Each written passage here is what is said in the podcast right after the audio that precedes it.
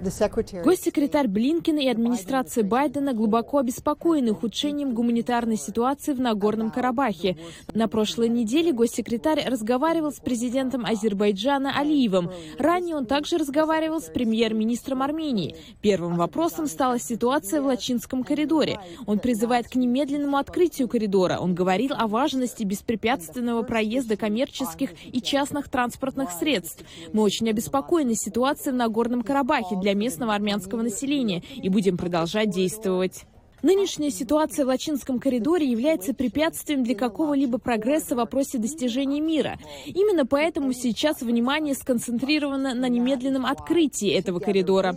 Конечно, это тянущаяся десятилетиями болезненная история для обеих стран и их взаимоотношений. Беспокойство армян понятно, а беспокойность азербайджанцев тоже понятна. И мы видим принципиальное отсутствие доверия между двумя странами. Пока они обсуждают весь спектр вопросов, будь то мирный договор, делимитация границы или транспортное сообщение, мы пытаемся способствовать продвижению вперед, подчеркивая, что только прямой диалог между странами может в конечном итоге решить все эти проблемы.